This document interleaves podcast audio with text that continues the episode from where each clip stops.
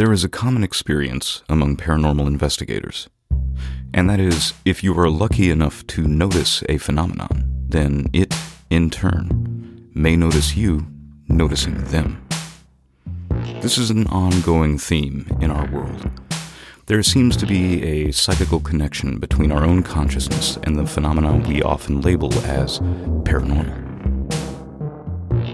I can tell you that, for myself at least, I had decades of interest in subjects like ghost, cryptids, UFOs, the occult, and consciousness studies. But until the last two years, I never imagined myself being in the situations I often read about or watched. It took one time, just one attempt of gaining evidence at a potentially haunted location for the proverbial it to notice me and completely rip a hole in my world. My belief structure was shattered, my understanding of reality called into question, my whole place in the world completely rocked. Yet the further down the rabbit hole I went, the more at home I felt, and different things kept noticing me, just as much as I noticed them. And while I'm paraphrasing, I still think it's appropriate here when you gaze long into the abyss, the abyss gazes also into you. Tonight, we begin a series that will take a look at how the beginnings of such a journey differs from person to person, and how the moment of true initiation into this world behind the world is rarely how you'd expect it to be. Come with us for a conversation through the void. Welcome to XV Planets.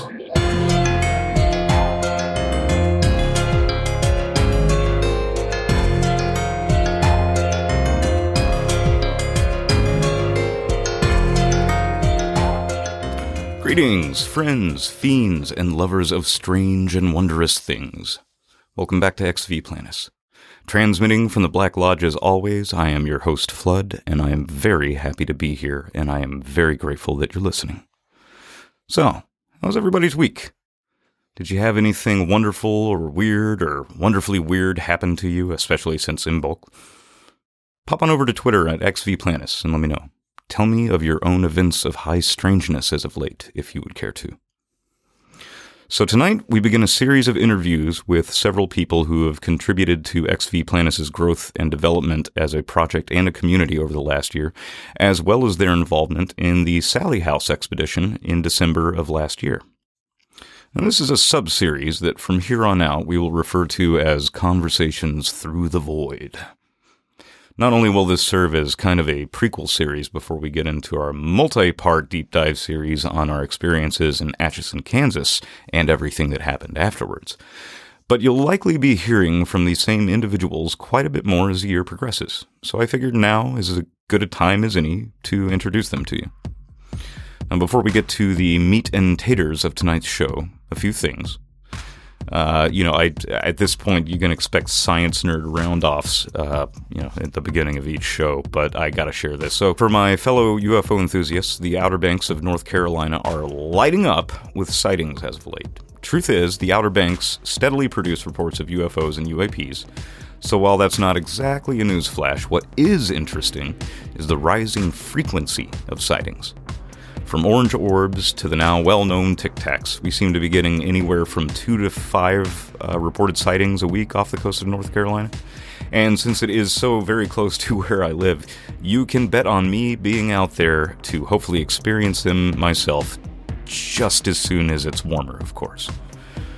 The EVP field team will likely be attempting some CE5 sessions out there this year, so stay tuned for that, and we'll let you know if, uh, if we have any luck. Now, leaning further into the scientific side of sky based anomalies, a team of astrophysicists in Australia have discovered something unusual in our universe that is unlike anything astronomers have seen before. While mapping radio waves, the team from the International Center for Radio Astronomy Research, or uh, ICRAR, let's go with ICRAR, noted a giant burst of energy three times an hour. Now, to be specific, the source pulses for about a minute or so every 18 minutes and 18 seconds in an unusual periodicity, that they say has not been previously observed. Spinning around in space, the strange object sends out a beam of radiation that crosses our line of sight, and for a minute in every 20, it is one of the brightest radio sources in the sky. Their findings, recently published in the journal Nature, point to the source of the odd pulses as being something like a neutron star or a white dwarf, maybe with a ultra powerful magnetic field. And this object was appearing and disappearing over a few hours during the observations, and that was completely unexpected. It was kind of spooky for an astronomer because there's nothing known in the sky that does that, said Natasha Hurley Walker with the Curtin University note of the ICA, uh, the ICRAR. The ICRAR! Dr. Hurley Walker adds that the discovery is in our galactic backyard, given that the object is roughly about 4,000 light years away.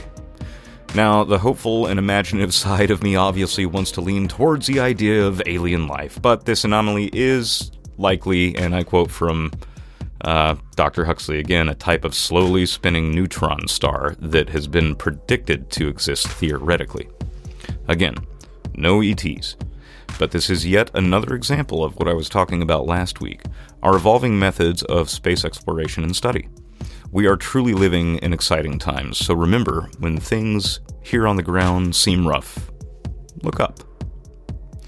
That's about it for uh, news from the skies this week, and now on to the strange brew of the evening. First up on this intimate series of high strangeness conversations, we have Jill Weaver.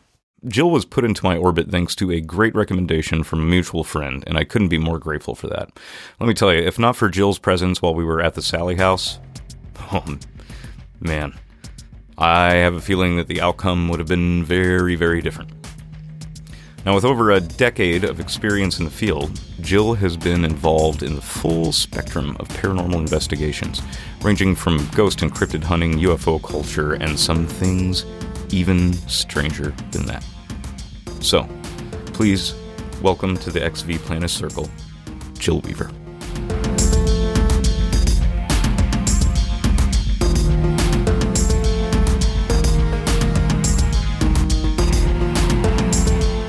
Jill, thank you so much for joining us here today. We really appreciate you taking the time to uh, to come onto the show. Well, thank you for having me. Now you've uh, you've been a paranormal investigator for uh, a better part of 10 years now, right? About 10, 12 years, like uh, formally, officially. uh, can I ask you what brought you to this? Like, what uh, what was it that that pulled you into this world?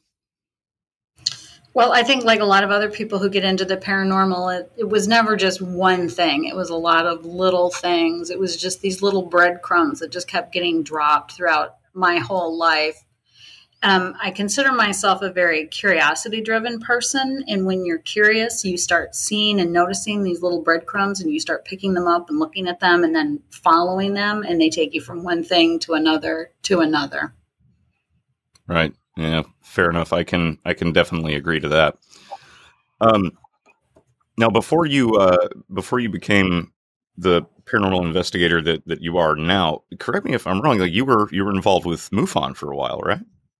Yes, I've had a lot of a lot of different involvements uh, with MUFON. Um, I joined a local chapter, and then I ended up being a president of our local chapter and then from there, I ended up becoming a chief investigator for MUFON, Indiana. And that led down a whole, you know, rabbit's warren of, of all kinds of really interesting um, observations and experiences. So, what are what are some of the um, so, all right. So regarding like we do a lot of ghost hunts. So you went on uh, one with us, in fact, to the Sallie House. Uh, which out of out of that spectrum, which one did you get started on? Uh, was was it more on the UFO side, or was it more on like the ghost hunts? And it was uh, more it was more on the ghost hunt side. and um, my my chronological history is really kind of unusual and usually when i tell people my my various backgrounds it kind of doesn't really like make sense but it's it's all been kind of part of following that path, um, I actually started out as a biologist. I have a four year degree in biology, and I worked in a biochemical research, medical labs, all of that um, for about 20 years. And I was always kind of straddling both worlds, you know, reading all the spooky stories, having just like really weird, you know, experiences, and then contrasting that with, you know, what I did every day in a, in a scientific endeavor. Mm-hmm.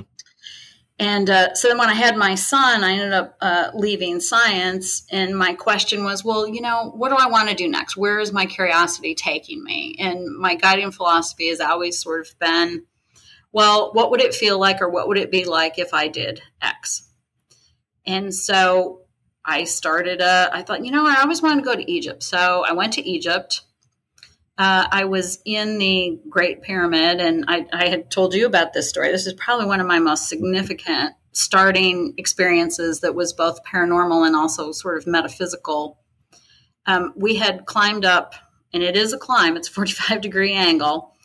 It, it takes some work to get into the, uh, the Great Chamber, the King's Chamber. And so we did that, and it's a very metaphysical experience. And most people just exit the pyramid. And my sister and I decided, well, you know, we're here and we're exploring. So there's a Queen's Chamber, and the Queen's Chamber actually goes down. And we were heading down, and my sister was probably about 10 feet in front of me. And you have to understand the size of this structure and in the slabs of basalt or granite or, or whatever the pyramid is comprised of. I mean, you were literally under, I don't even know how many tons of rock. You know, there's there's no radio waves, nothing is penetrating in, into those there's cham- those chambers. They're actually in the heart of all the stone. And I heard someone, something whisper my name in my left ear. And it that to me was like really earth shaking you know there was no one else there. My sister was in front of me. There was no one else in you know in this whole uh, chamber in this corridor. You know i'm in a foreign country like you know very few people are speaking english around me and then something spoke my name.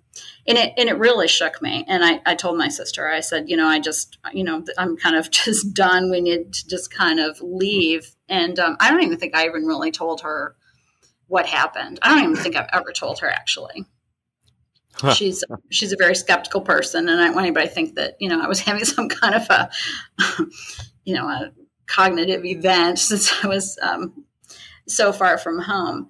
But that was something that was really pivotal to me, and you know, and then you know it wasn't, and that was way before like ghost shows started. You know, so kind of just kind of exploring and you know thinking about this, and um, I started to get into. Uh, a lot of more metaphysical um, alternative medicine and, and healing. I was starting to have some health issues. And I had pretty much exhausted a lot of what Western medicine had to offer. And, you know, I, I trained medical students. I'm very, very well aware of Western medicine and what it has to offer. Mm-hmm. And so I just said, well, you know, what if? What if I explore some of these other methodologies? And um, I started doing like acupuncture and in uh, hypnotherapy and things like that. And that ended up leading me to um, Reiki. I became attuned in Reiki and I started working with this this unseen universal energy. So that kind of started changing things for me. It's like, you know, this, these are things that we can't see, just like you know you can't see the viruses that you're working with in the laboratory. You know i work i did a lot of tissue culture did a lot of viral studies. You know but we have methods we have equipment that we have developed so that we can see the the unseen. And so that really kind of fascinated me too. And then um, when the ghost show started coming out you know in the very first ghost shows you know ghost hunters nobody had like scientific equipment they were using. They were just basically using whatever they had and just trying to, you know, try to get some idea of what, you know, equipment you could look at and, you know, started seeing things, you know, in, in EMF right. and that. And then, you know, they started doing things with, you know, IR and then as as technology has kind of progressed, now people are doing a lot of stuff with uh, you know with ultraviolet, right? Yeah, in that. So um, so I definitely started on the ghosty side, and then as that developed, I started thinking, well, you know, what else what else is kind of out there that we're not like consciously aware of? You know, I started becoming more cognizant of intuition. Um, and uh, one of my friends said, you know, we're, we're thinking about, you know, MUFON is kind of courting, you know, coming into town and they were trying to get, they had like an organizational meeting. And so I went, I'm like, you know, this is really, this is really intriguing. And then soon after I joined MUFON, which is a whole crazy bag of all just kinds of people. I mean, there's some legitimate people that are having legitimate experiences and don't know where to turn, and and there's some crazy people too. And uh, yeah. so that was just really kind of an interesting psychological study. Um, and when I I had started my own team, I had started with um, Everyday Paranormal, which was a team that was started by the Kling brothers of Ghost Lab fame they had a show, mm-hmm. I think, for a couple of years. But I really loved their approach. They were a little bit more scientific. Um, they were always correlating, you know, what they were seeing and experiencing with what the instruments were telling them. Uh, so I did that for a couple of years, and then I started my own team that was going to be a little more kind of it, it, scientific minds. So we were trying to approach it with more of a scientific hypothesis kind of based view, you know, a little more critical thinking mm-hmm. uh, type thing. And uh, and so then as I got into MUFON and and started trying, you know, bringing some of the paranormal equipment that we were using and noticing that you know you're actually getting paranormal events or being spawned by these you know by sightings i mean that that's one of the first things that people started seeing mm-hmm. was that there was definitely a correlation and then uh, you know, the Hunt for Skinwalker Ranch, that book came out, and then, you know, the whole term of, you know, high strangeness was coined. And that's just what we started seeing is we just started seeing things that, for lack of a better scientific word, everybody just threw their hands up and go, okay, we're just going to call this all high strangeness because we're not sure where it where it fits in. And so, you know, I, I did a lot of investigations. Um, the timing was also very synchronicitous. It was it was very strange. Um, I formed the group with MUFON. That was in 2011. Yeah, I believe it was 2011 into 2012. And ironically or coincidentally, uh, Indiana, that those two years were fourth in the nation in UFO sightings when you adjust for population. Really? So Indiana was undergoing this basically a, a flap. It was pretty much statewide. So there were lots and lots of things to investigate. Um, I interviewed all kinds of incredibly credible people, very credible people. And uh, I always laugh because uh, people say, well, you know, I want to see a UFO. And I would always say, well, then you ought to take up smoking because the majority of smokers are the ones that are having these UFO sightings. Because, yes, like you, you told me about your, um, your experiences. But it's, you know, it, just people are standing outside in the middle of the night, like looking at the sky. It's like, so we started running a lot of people that would have um, what I later learned are just sort of coincidental sightings. Um, you can have some very coincidental things, and then the majority of sightings and experiences, I believe, are actually very targeted. You're being you're being chosen to see a certain thing. You're being chosen. Yeah, I agree. To experience to experience something. So, you know, now I think the understanding is that all of those fields are merged. Um, I was interviewing an experienced woman that had this experience down in southern Indiana around Morgantown. And she said, you know, it's really weird because I started, that's weird isn't like such a catchphrase. But I started saying to people, like, you know, like, okay, you know, I'm with MUFON and, you know, we're going to do this investigation. And, you know, I'd take their, their story. And then I'd always say, so have you seen anything else weird? And usually people hesitate and then like more comes out because they're they're trying to just be very factual and you know i saw this ufo and it you know yes i was wearing my glasses and you know i was outside and i saw it at a 45 degree angle up and you know and you know we, we ran the star charts and we know like what planets were visible what stars were visible. We ran the weather you know all of those things and so people will stick to the facts. But then when you start saying, Did you see anything else weird? Or have you had any dreams? That's another one.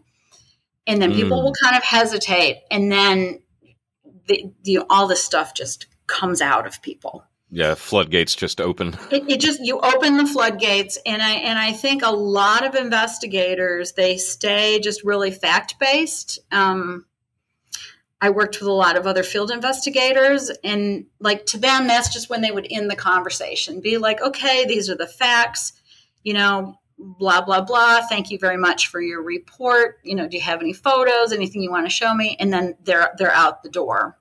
hmm So my my very first case, um, you know, I had gone with one of the other um, experienced field investigators, and you know, we're talking, and you know, I I prompted this guy, and this whole story comes out.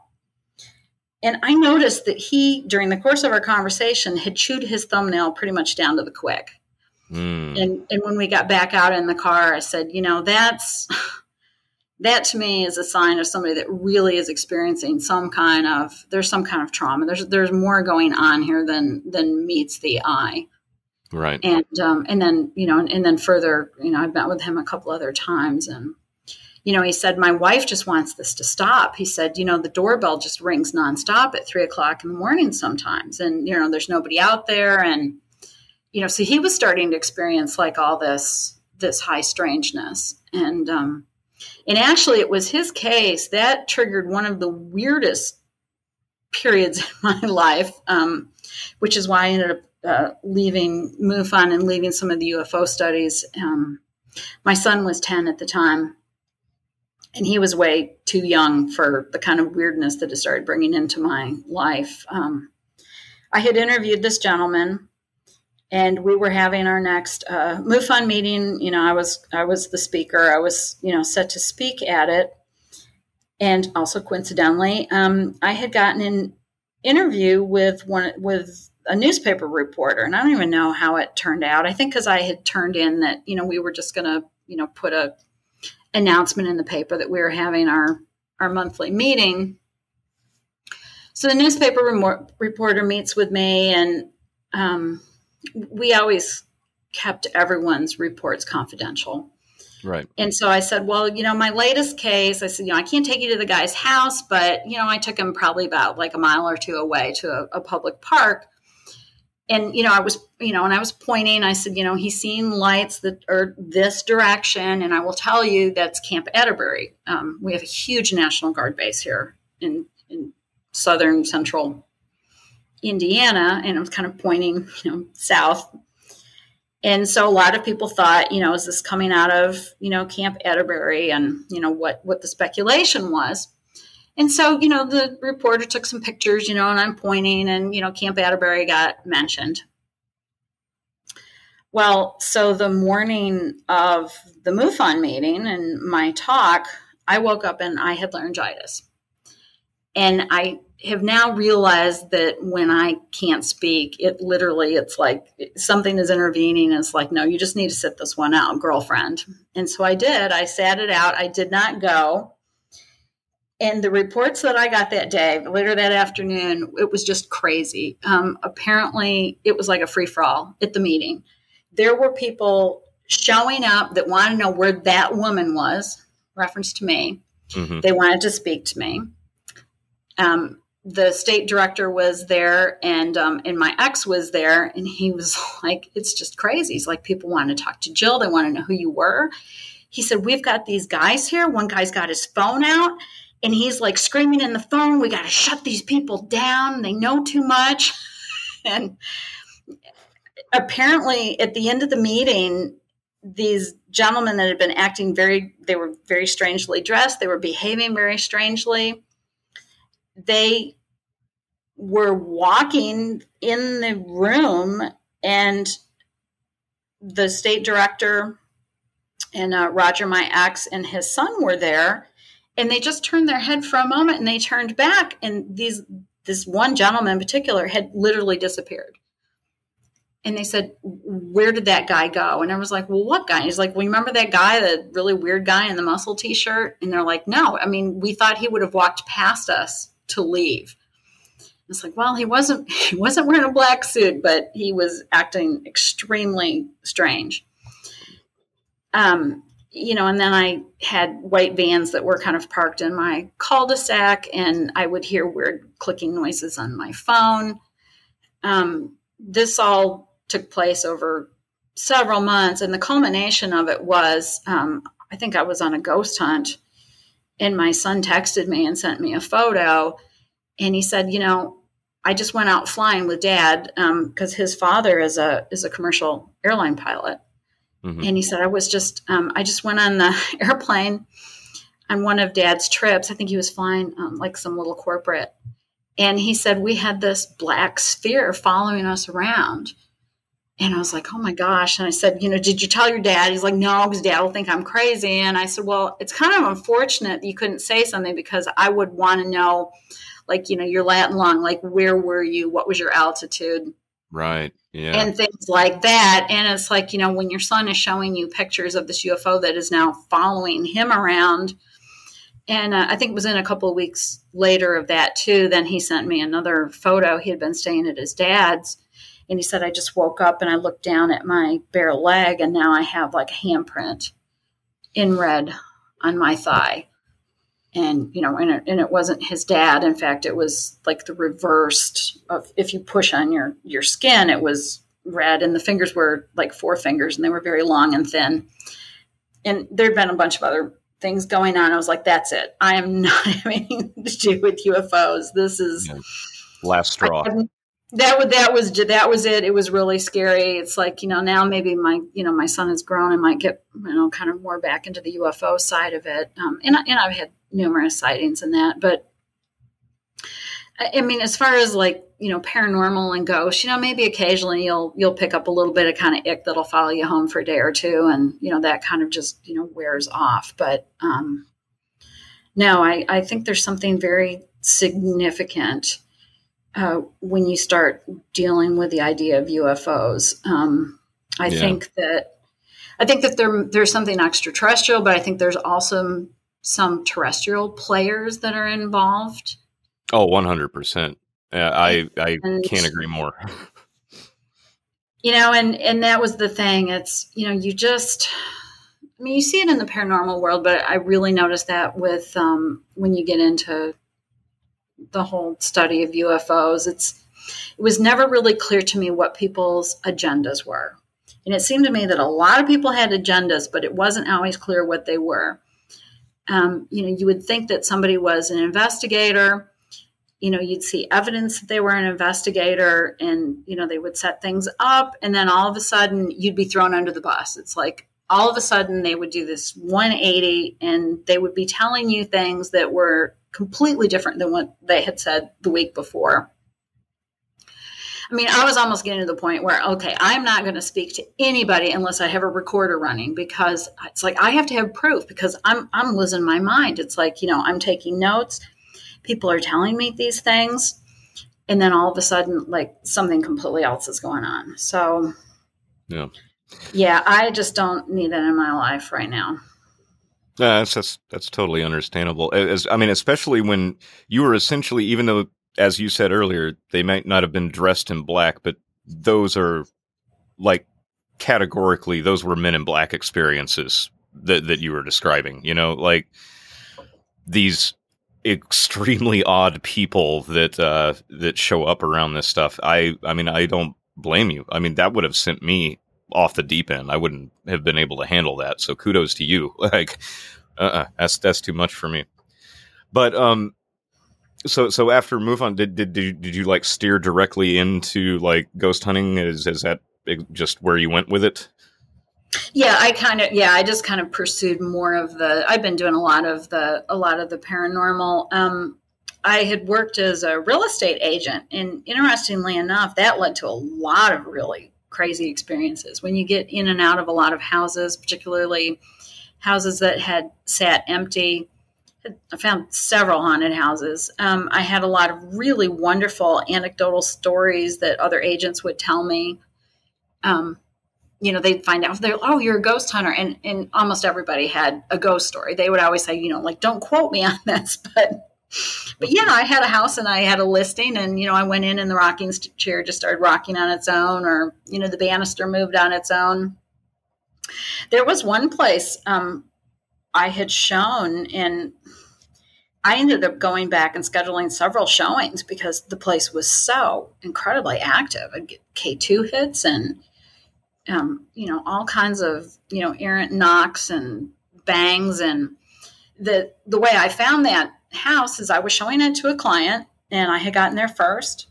And you do the whole thing where you you know you unlock the house, you turn all the lights on, and you know then when they pull up, you know you're the happy smiling face going you know hello, and you open the door.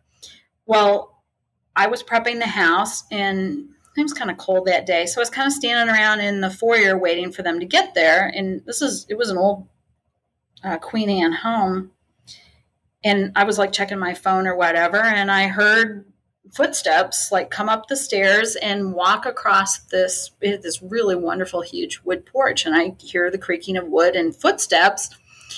And so i grabbed the you know i go open the door and throw the door open to greet these people and there was no one there. Huh. okay i've got another one here. But yeah i'll just got all kinds of incredible like ghost stories. And um and so really you know pursued the a lot of the ghost hunting, um, you know, a lot of paid venues. People, you know, pay to go on ghost hunts, and it's it's like a training ground. That's you know, if you want to learn about ghosts, you have to go where where they have been known to be sighted. So I was did Waverly, and that's interesting to me because I, whenever whenever I finally decided to start doing this stuff myself, I uh, it it the first location that I ever went to just kind of ended up falling into my lap, and I don't think anybody else had gone out there to try it. And I think that's what appealed to me the most because I, I think you and I have talked about this. I can't stand the ghost hunting shows. I, I absolutely loathe them. Um, the vast majority of them I consider to be just like really, really bad uh, staged reality television for the most part. And while the the opportunity to explore haunted places like always appealed to me, it wasn't until I saw um you know what? I blame Hellier uh, for for where I'm at right now because they approach things very very differently, and they they showed us that you know you don't have to have you know all the big budget stuff in order to go out and do this. You just got to go out and do it. Mm-hmm. And so I you know I chose I started looking into local uh, lore and, and ghost stories and things like that. And then I found out uh, the story about Edwards Road, and I'm like, I don't think anybody's done that. Let's just go check it out. And it was loud, and I had never done anything like that before. But that whole experience just rung my bell, and from from then on, I'm like, all right, I'm all in. I'm going to all of the places. Um, but that's yeah, awesome. like, but, but that's the phenomenon now. It's you know everybody's got a YouTube channel and you can do everything low budget and, and you can do that. But you know when you sign a contract with like Sci-Fi Channel, like you know Ghost Hunters originally did, it's like now you got a production schedule. Now you've got somebody yep. breathing down your neck. Now you know you've got to get advertising, you've got to get funding, you've got to do this. And um, you know, like Grant Wilson, he actually actually told us one time. He said, like I believe when they did um, the Stanley Hotel, he said they were in their same clothes for nine days. It took nine nights of investigating to just get enough material to put that show together. And they had, you know, their shtick was that, you know, they were just there one night. So they were in their same clothes going through that. And so yeah, once you get it, once you, you know, once you get a producer and you have all that, then the whole agenda is on something completely other than than having a legitimate ghost hunting experience or a legitimate paranormal experience. Exactly. And I'm not saying that anybody, you know, is falsifying anything, but I know there's a lot of pressure to have something happen because 99% of ghost hunting is incredibly boring. Yep. You know, you're just living for that 1%. And if, you know, if you've got a show to make, you're really hoping that you get that 1%. Yeah. Yeah, absolutely. And I, I think that's one of the reasons that it kept me so far away from it for so long is is because of it just felt dishonest to me. A, a lot of it did, uh, and it wasn't until like you know you and I again we've talked about this. Uh, this for people like you and I, it's all about the personal experience. Um, I absolutely want to tell the world about it, and I want to I want to tell the story, but I also want to tell everybody that yeah, spent most of my night waiting. Nothing happened, and um, that's the reality of the situation. but the uh, yeah, it's really all about the personal experience, and then once you have that, it becomes the driving force of why you continue to do it. Is is you you had this brief moment where you kind of saw something just a little bit behind the veil, and once you experience that, your whole world changes. You you want more of it to solve the mystery for yourself or make sense of it for yourself, uh, not to make a buck. yeah, it's it's extremely addicting. It becomes extremely addicting. Um, it, you know, and, and that's the thing. And because I've kind of come full circle, because at first I'm like, well, I'm going to get proof. You know, I have I had the DVR and we had all the cameras and you know, we were bringing generators on some locations so that, you know, we can run power and we can have our, you know, run all the cameras and the DVRs and we're going to run cable. And, you know, so, you know, pretty soon, I mean, like Ghost Adventures, I don't know if people realize, but like when Ghost Adventures, when they film, there is an entire semi that arrives with all of their equipment. So, yep. you know, yeah, they have their tent in that, but I mean, it, it's, it's a huge, it literally is this huge production. Mm-hmm and so you know that was kind of like the the thing that people started doing you know around you know 2012 2013 2014 everybody was going out and you'd have all the you know you get your dvr full of all this evidence and then you'd have to do evidence review for you know weeks after single investigation because everybody wanted to catch that piece of evidence that would prove the existence and and i'm telling you there's a, a lot of incredible footage out there and you are never ever going to prove really very much to a skeptic, and you're never certainly ever going to prove anything to a debunker. Right. And yeah. people will twist themselves into logical pretzels as to why these things can't be real. Um, an example of that is uh, I had one team member, and, and, he was an atheist, you know, which is which is fine. And I think you know he wanted to, you know, kind of get some answers about life. And it didn't take too many investigations until you know he saw a full bodied apparition and his the whole way he dealt with it is he was madder than hell. He was like so mad at me. And I'm like, dude, like you wanted to go ghost hunting. You you saw, you know, you saw the Holy Grail, you saw full body apparition, and he was just really pissed about it. So, like, you know, don't go in saying that you want to learn something because your your paradigm may get changed. I mean, it may totally rock your world. Yeah, or could completely right. Be careful what you be careful. Yeah, or destroy your life. So, mm-hmm. You know, be really be careful what you yeah. wish for because you'll you'll get it if you go looking. You may find it. Yeah, uh, absolutely. So, so I, I got a quick question for you. Something you said a few minutes ago regarding like you know the, those uh, larger productions where you have the whole semis of of stuff coming on. In in the history of of your experience, have you found that having all of that, like the ridiculous amounts of equipment, and for that matter, also turning that into larger groups of people, do you find that to be kind of disruptive as far as uh, the opportunity for an experience to happen? Um, you can you can still have experiences. Um, we had a very significant experience with a basement full of people. Um, I had done I was doing meetup groups for a while, and I had a group called Eerie Indianapolis, and we were taking people, and uh, we there was a I think it's I think it's no longer in operation, but um, there was this kind of biker bar in the southern part of Indianapolis and the basement was haunted. And so we did our um, a meetup group there. We had a basement full of people. We were, you know, running um, recorders. We did a live stream of that event. And we were saying, you know, basically, I think we're kind of doing the dog and pony show. This is kind of just entertainment for all the people who came, you know, because they they ate and had drinks, and you know, we're you know taking part of this ghost hunt um, we got some crazy stuff that happened absolutely crazy. And in some ways like the energy of the people in the bar like really kind of fed into the paranormal activity. Hmm. and um, we got some incredibly clear evps um, two of my teammates at the time they got featured in a my ghost story episode because of what happened. Um, so it doesn't necessarily preclude you know just having a lot of people Um, so you know, because I think if, if something is going to happen, it, it it will happen. It's just the chances are you have more noise to kind of sort through. You know, you have more voices. Um, I mean, there's some incredibly haunted places outside, but it's very difficult to hunt them if you want to be able to record EVPs. Right. Um, but I think you know, the more equipment you have, you know, every time you're running a recorder, if you're running it for an hour, it's going to take you an hour to listen to that recording.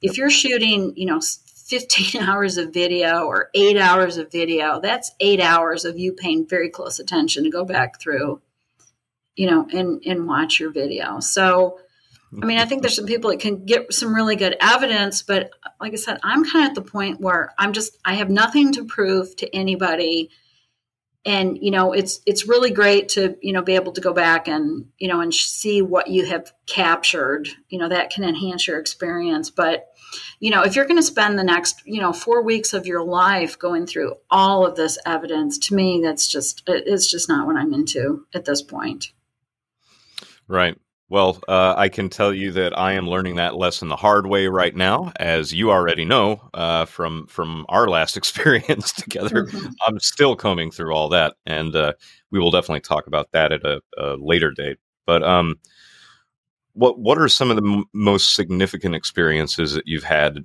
in your journey um, that you haven't mentioned yet? Hmm. Um.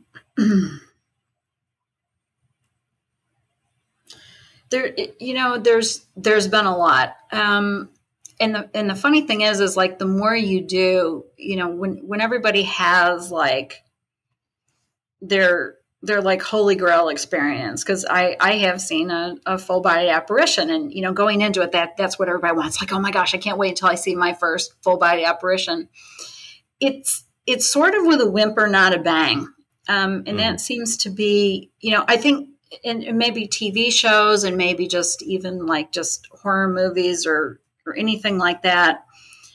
You know, because I tell people I ghost hunt and they're like, "Oh, well, I could never do that because I don't like to be scared." And I don't get scared ghost hunting. And, you know, the, you just you have this experience, and, and a lot of it is very cerebral, and it's almost more of an intellectual experience than just like fear, because you're still trying to make making sense of what happens. Um, so yeah, I saw my full body apparition on the fifth floor, the the roof area of Waverly Hills. And you know, we had hunted very diligently all night. It was like in July. It was really hot. Um, the whole place was incredibly active. They had had some really strong thunderstorms come through, so the air was really ionized. You could feel it when you stepped in the door that night. And um, in fact, one of the the guides, he was really good, and he said, "We're not going to the first floor right now." He said, "It's just too dangerous. The building is just too too charged." So we hunted. We had, you know, got all kinds of EVPs. We heard all kinds of disembodied voices. We got, you know, smells of, I think like chlorine bleach was the thing that we had smelled. And, you know, it was been a really active night, but it, it's very emotionally draining. It's very physically draining. Mm-hmm. And uh, you have to leave at four o'clock in the morning. So, you know, it had been a hot night. It was like 3 a.m. All the batteries, you know, all the equipment's depleted. You know, we were depleted. And I said, you know, let's just, let's just you and I walk up to the roof. Let's just sit up there and if there's a nice breeze and just kind of like unwind and just kind of, you know, experience the vibe of this place. And as we were walking upstairs, we, we reached the, the fifth floor and we kind of looked left and we saw someone over there. And I was like, well, you know, I just kind of wanted to be alone up here on the roof. And I went about three more feet, and this was with Roger. And Roger and I looked at each other, and I said, What did you just see? And I said, Because, you know, I thought at first it was one of our other teammates just sitting over there. He's like, well, you know, well, no, because you know, ghost hunters always wear black. No, nobody that was with us that night was wearing white, and the reason is, is you don't want to be able to see something white in the dark because you're, you're looking for apparitions, you mm-hmm. know, unless you're under IR light. And I said, okay, so no one that we're with tonight is wearing white. Okay. And that was an all white figure. Okay. We, we, we established that. And we also established that everyone else in our group is all still down in the in the gift shop. They're all still in the cafeteria area. And so we you just have this realization and we like went running back and of course, you know, it was gone. And then it's like, okay, tell me again what you saw. And I'm like, okay, well, the figure was sitting down. Okay, it was sitting down. It was fairly small. And then it just hit me like a ton of bricks. I'm like, oh my gosh, she had a giant bow in her hair. And I was like, it was a little girl. It was a little girl. And that's where the children's play area was. So, you know, you tell people like, oh, I saw a ghost. You know, it's not like you you turn a corner, you immediately see something and you recognize it as a spirit, and then, you know, like you start screaming and, you know, it, it's always this experience that just kind of creeps up on you. Um, and, and I've just seen that happen time and time again. You know, people experience something, a lot of times they don't say a word. People mm-hmm. will not say a word because they're they're sort of you know processing it. Um, so you know when you do have an experience, it's it's very profound, but it's not always in that moment. Sometimes it's you know it's minutes later, days, whatever, weeks. Um, you know, I I will still talk to people, and like weeks later, they'll say, "Well, you know, you know, I had this experience and I didn't want to say anything. And yeah. there, people are still just processing it. I think, uh, I think that's the, the real human side of all this is we always have to do like double takes anytime anything like this happens. It's because like it can, pa- it can pass right in front of you clear as day, but your brain is really going to try to rewire itself to like, no, that didn't happen. That totally didn't happen. Did that happen?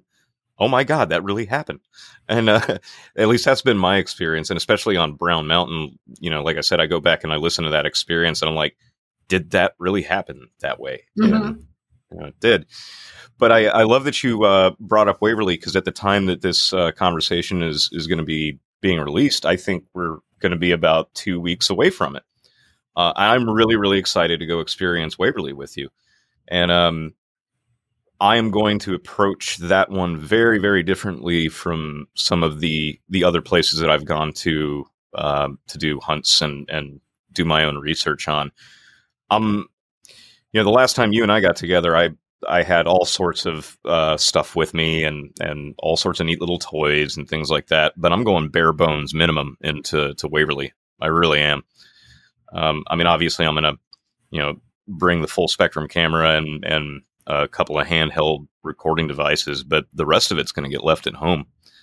I um I really want to take the opportunity to be still and quiet in that place and you know I think I think it's a good approach. You know, what I always tell people is, you know, you already, and I, and I, I think some other people have told me this too. Um, you already possess the best paranormal hunting equipment in the world. You have mm. eyes, you have ears, you know you have your intuition and it's like it, you know where your your your sensory like to me um you know you get goosebumps or you feel cold and it's like so to me you have to just really kind of be in your body and be in your in your senses and there's a real mindfulness that comes yeah. with, i think with with ghost hunting um we used to always say well you know are you a quiet fisherman or a noisy fisherman now, some people like to just go and, and be really quiet. And, and I think there's definitely a time, you know, there's definitely a time for that. But then again, I've had really significant interactions just going and being social, just sitting with, you know, a group of people, like a small group, and just kind of quietly talking about life. And, you know, what the spirits that remain, their consciousness, you know, whatever you want to call it, they will chime in because they remember being alive. They remember what that was like. And you know, you just sort of approach them as they are, which, you know, they're just they're just people. Yeah. They will they will interact with you and I think that's when you really have to bring you have to really bring a lot of empathy and a lot of sympathy and and I think a lot of respect when you're dealing with the dead. Yeah, I absolutely agree. Hmm so yeah, I, I love Waverly. You know, if you're going to go fishing, you want to go where the fish are, and there's definitely a lot of fish to be found uh, in Waverly. There's there's you know the whole spectrum. There's um, you know there's the sad stories. There you know there's the children. There's a lot of people that um, were treated very poorly there. There are a lot of people that just you know it was just the nature of the illness that there's a lot of suffering there. Yeah. Um, there there is some real real dark kind of negative stuff there. There's just some, I kind of, it's like the yuck of human emotion and human sickness. I think that that remains. Yeah, yeah. I mean, yeah, a lot of pain and suffering and a lot of death happened there. Um, but there's also, uh, correct me if I'm wrong. There's there's also there there's quite a handful of, I guess you would refer to them as like positive spirits. Like they they enjoy the interaction and they like to be acknowledged and engaged. Yeah, yeah. I mean, I think there's there's a lot of lot of uh, child spirits there, and yeah, mm-hmm. it's it was people think of it. Yes, there was a lot of suffering and in that that went on, but a lot of people spent a lot of years there, and they actually had a lot of happy memories there. Right. I mean, they made friends there. You know, the children played there. They had you know Christmas parties there. You know, it's this was it was a part of people's lives, just like anybody's life. You know, it's it's composed of good and bad memories. Yeah. Um, so I think you know you just have to kind of remind people of you know of the good. Yeah, yeah, absolutely. I do want to make sure that I bring um, uh, a decent ball for the boy because there's that that uh, one young boy who who loves to play with balls. So I want to make sure that I I bring a small. Mm-hmm. Yeah, yeah, and there's a, there's a lot of props there. There's a lot of stuff left. Yeah. Um, in the, I think I believe that's in the nurses' quarters because we got him to play ball with us um, a few times. I think some of the really? other people that I was with, yeah, they um, one of the guides. And the thing is, you know, if you the guides are there, it, you know, the spirits get to know them. I think like the more you go there, the more you're around them. I think they kind of learn to recognize you. So there there was a guide there that would, would I would get really good experiences. Yeah, they played ball with a little boy. Um, you were talking about you know things that are kind of more unnerving more unnerving to me things are like footsteps. Yeah. Um, you know, when you're when you're in a room and you are hearing heavy footsteps, you know, you're getting this auditory input, but you're you're visually looking and there's nothing there. That kind of starts to mess with you because you're getting that that cognitive dissonance kind of of what you're seeing versus what you're hearing. Mm-hmm. That I think is a little bit more unnerving to me in a paranormal sense. I can relate to that. Uh, we experienced that at Edwards Road, actually, the first place that I went. And um, we were out in the woods and we were hearing hard footsteps like boots on stairs. It made absolutely no sense. And to this day, when I go back and listen to the audio, it, it really creeps me out. I can't wrap my head around it. So, was there physical structure there at some point in time? yes, there was. Yeah. Okay. Um, so, I mean, it it makes sense in that way, but being there in the moment or going back and listening to mm-hmm. it, they did, my brain just short circuits. It's too much for me to process, yeah, but it's, it's still fascinating. Oh yeah, because your your brain. I mean, we're designed to. You know, that's how pareidolia works. You know, your brain is taking all this input and and trying to categorize it and trying to make sense out of it. Yeah, yeah. Well, Jill, I appreciate you so much for coming on the show, and uh, we're, we're going to wrap up here in just a minute. But I I do have one question for you regarding all of this stuff. So at this point, you've had experiences in the UFO world, you've had experiences in uh, the, the, paranormal and, variety. You pretty much touched on the full spectrum. Um, are you are you one to think, uh, as as I am, that all of this is connected? Yes, I, I think it is. Um, I don't. I, I started to talk about the the one uh, UFO case in Morgantown when I was interviewing this woman about her UFO experience. You know, and then I asked, you know, the, any, the anything else weird, and she said, "Well, you know, it's kind of weird because the next morning, you know, after she heard the tops of trees snapping off in the woods and they had seen this cigar shaped object, people in town had reported that they were seeing cryptids. There was a, at least one report of a Bigfoot that crossed one of the roads in the Morgan or in the, the forest area there in Morgantown. In you know, small town, everybody started kind of talking about it. So yeah, out of this one report, we started investigating, and yes, there had also been a cigar-shaped object observed over one of the church camps in town. Uh, one of you know so and so's you know cousin's friend you know saw a Bigfoot cross the road so, what may seem like, you know, an isolated experience, you know, she only experienced hearing the tops of trees snap off at one o'clock in the morning. all this other stuff, you know, from other people's perspectives started to come out. So, yes, I do believe that somehow all of it is related. Yeah. Yeah. Fascinating. Um. So, yeah, again, thank you so much for making time to come on the show. Uh, out of curiosity, where can uh, where can my people find you if they want to uh, uh, if they want to find out more about your adventures and and possibly get in touch Okay, with you? well, um, I will be uh, I will be on Facebook as Jill Weaver, and if you want to reach out to me via email, I can be reached at that old witch at Gmail, and we'll have some links probably through your show. And uh, Yeah, I'll be sure to have I all always, of that. always love I always love hearing about people's experiences, and um, there's a real com- just a real camaraderie with you know people who have had experiences, and people always want to.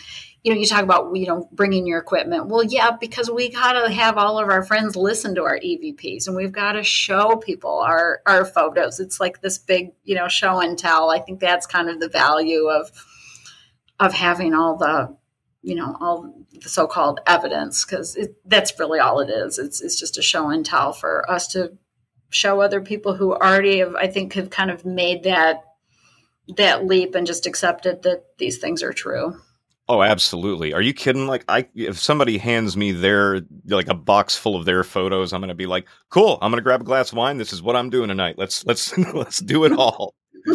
And I, um, all.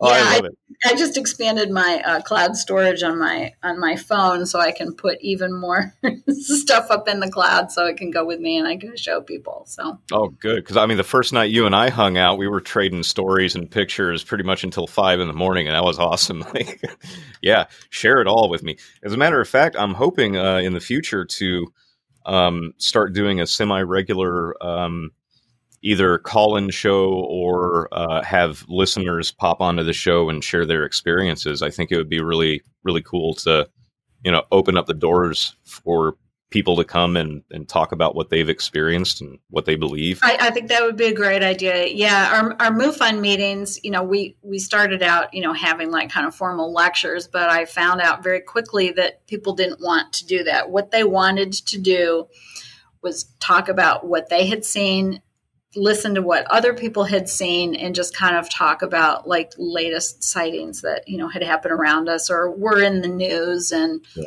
you know, and you kind of do a little bit of debunking about that too. I mean, there's not everything is real. You know, there's a lot of there's a lot of people that will fake stuff, and and so I think it's our job to kind of call some of that out Yeah. Yeah. Because Absolutely. that that those those episodes do tend to dilute other people's very legitimate experiences. Yeah, Yeah, absolutely. I 100% agree. Well, my guest tonight has been Jill Weaver. Jill, once again, thank you so much for joining me. Um, Jill will be back on the show here before too long as we discuss the experiences that we had at the infamous Sallie House. And I'm definitely looking forward to that one. And uh, Jill will, you're just going to end up being a regular contributor here if I have anything to say Oh, about that's it. awesome! Thank you so much, Flood. Hey, wel- Thank you, Welcome to the family. thank you. It's been fun. All right, we'll talk to you soon. Okay, uh, bye bye.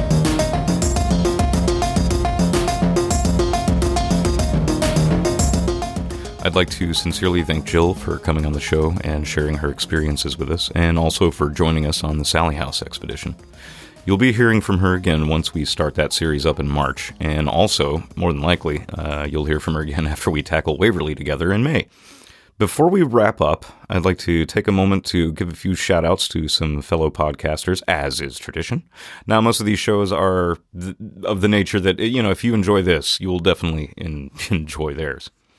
First up, XV Planets' extended family member Stevie has returned to the podcast realm for a conversation about spoon theory, amongst other things, with our favorite occultist, Lux Estrada, on the Lux Occult podcast. Stevie's initial visit here on EVP was extremely well received, and so I will add a link to that episode in the show notes so y'all can find out what they've been up to. Next up, Unearthing Paranormalcy has become a favorite of mine in the last year. Check them out for highly entertaining deep dives into uh, hauntings, cryptids, UFOs, curses, mythology, stories of missing people. There's a lot of content there. And I got to tell you, listening to this podcast makes me feel like I'm hanging out with my friends on a Friday night talking about all the weirdness that I and my tribe are so prone to do.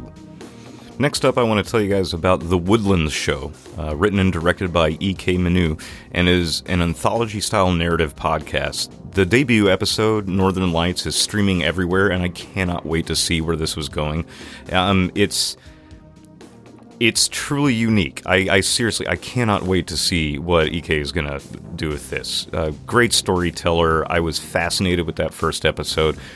Um, if you find yourself on a, if you have a long commute and have a half hour to commit, I promise you it's, it's excellent storytelling.